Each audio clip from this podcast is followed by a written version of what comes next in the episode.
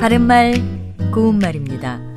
하늘이 잔뜩 흐려 있어서 금방이라도 빗방울이 떨어질 것 같은 날에는 우리 마음도 조금 가라앉기도 하지요.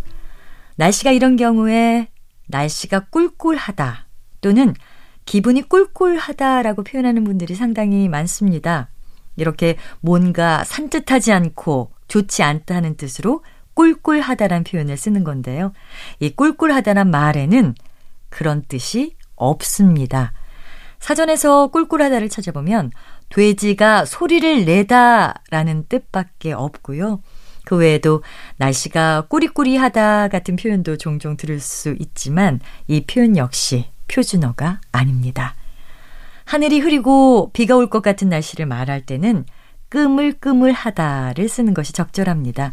이것은 날씨가 활짝 개지 않고 몹시 흐려지다란 뜻의 동사인데요. 아침부터 하늘이 끄물끄물 하더니 마침내 비를 퍼붓기 시작했다. 이렇게 표현합니다.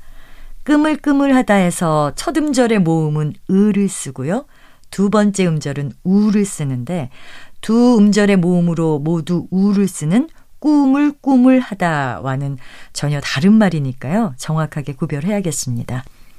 또 끄물끄물하다에는 불빛 따위가 밝게 비치지 않고 몹시 침침해지다란 뜻도 있어서 끄물끄물하던 불씨가 결국 꺼지고 말았다 같이 말할 수도 있습니다. 바른말 고운말 아나운서 변희영이었습니다.